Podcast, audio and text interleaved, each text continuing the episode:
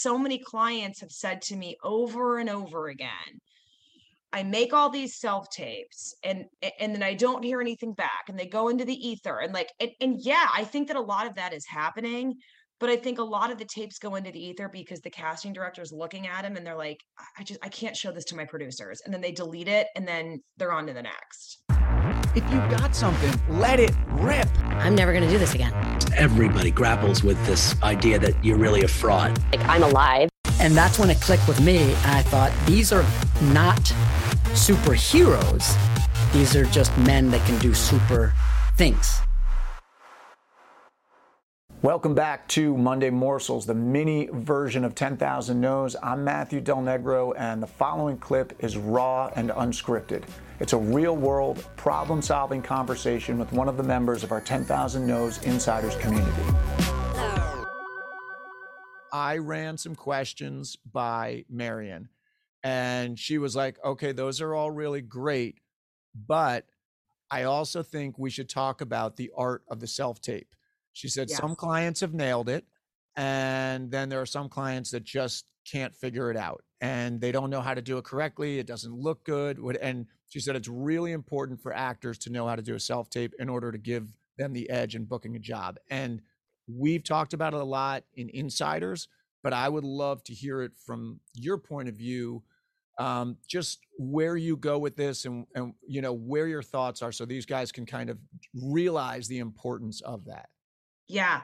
I mean, I think the first thing is, eh, I mean, I'm, I'm going to take, I'm going to take the assumption that the acting on the self tape is really good. So this has nothing to do really about the actual acting on the self tape.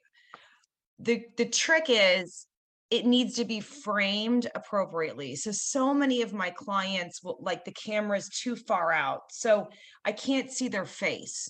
I think the I mean, unless it specifies the directions want you to do a like a full body take, I think you're better off with kind of like how you know, sort of like head to middle section of your body.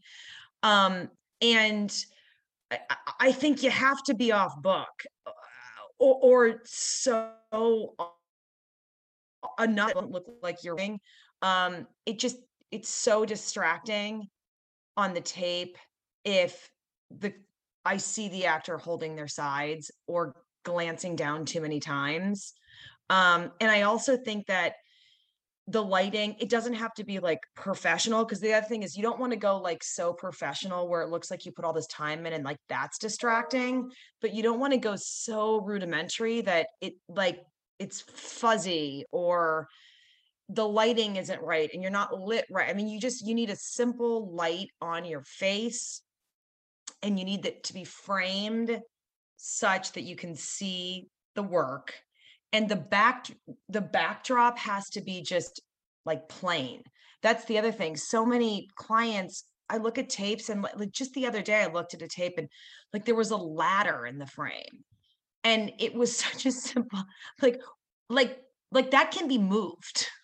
Like like it was a step ladder and so like he could have moved that before but like he didn't and then i was looking at the ladder and i wasn't paying attention and so i feel that and i know that casting directors they're making they're looking at these tapes they're not watch nine times out of ten they're not even watching the whole audition. It's the first like 30 seconds and if it's not if it doesn't look good they're just gonna it's not gonna go anywhere and so many clients have said to me over and over again I make all these self tapes and and then I don't hear anything back and they go into the ether and like and, and yeah, I think that a lot of that is happening, but I think a lot of the tapes go into the ether because the casting director is looking at them and they're like, I just I can't show this to my producers. And then they delete it and then they're on to the next.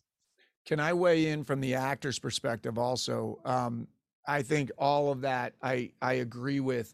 I would actually say, you know, when I used to go into the room pre, you know, COVID and all that stuff. Mm-hmm. Um, I the, the whole rule of thumb when I was coming up was have your sides in your hands, but you don't really need them. So I was always right. off book, but I had the sides in the hands. The philosophy being yeah. that they didn't think you were married to doing it that way. It was like right. it looked like it was a work session, but you were really off book.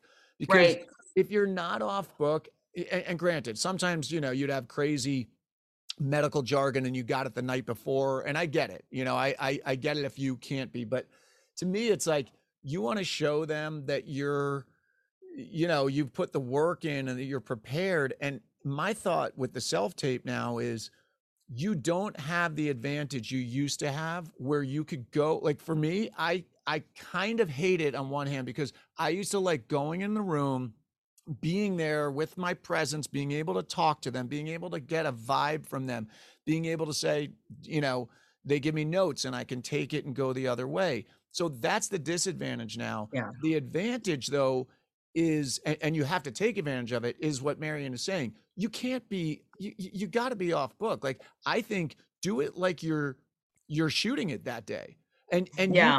you do 50 takes. So you better give them a great take and and Yeah. my thought on the framing and and you know i don't know marion you could tell me because you see my tapes i frame it like almost like i frame it and light it almost like i'm shooting it i'm trying to give myself Yeah. the best you know i don't want to be I, I know what you're saying when it's like overly done like if you were doing a period piece and you like went to an actual you you, know you could overly do it and you're in like you know period garb maybe it's too Right. much but i like to suggest the you know if it's a period piece maybe i'm in a suit. If it's it, you know the lighting i mean right now i've got a nice setup. If you know a nice camera a nice lens and all that. If you don't have that do what you can just to give yourself the advantage because what you do have is time to prepare and you do have hmm. the ability to do tons of takes.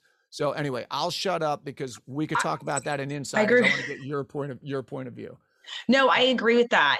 And but and and Matt, I agree with that. You do need to kind of yes, the, it has to be good enough, but like don't like I've had clients edit the tapes where like they're like editing it like a movie and it just well it just it gets it's too much. well that's another version of the ladder in the background it's pulling it's pulling Correct. focus from the performance so make Exactly. the performance the king Eh, that A hundred percent, a hundred percent. whatever that what you- means to you you know Exactly. And what you're doing is with the framing and the lighting is you're highlighting that performance and like making it so that the buyer, the casting director, which then the producer, because what you're trying to do is the the point of the tape is it's got to be so good that the casting director says I've got to send this to my producers you're just trying to get it to the producers right so and then you want the producers to not be able to take their eyes off so that they do watch the whole audition.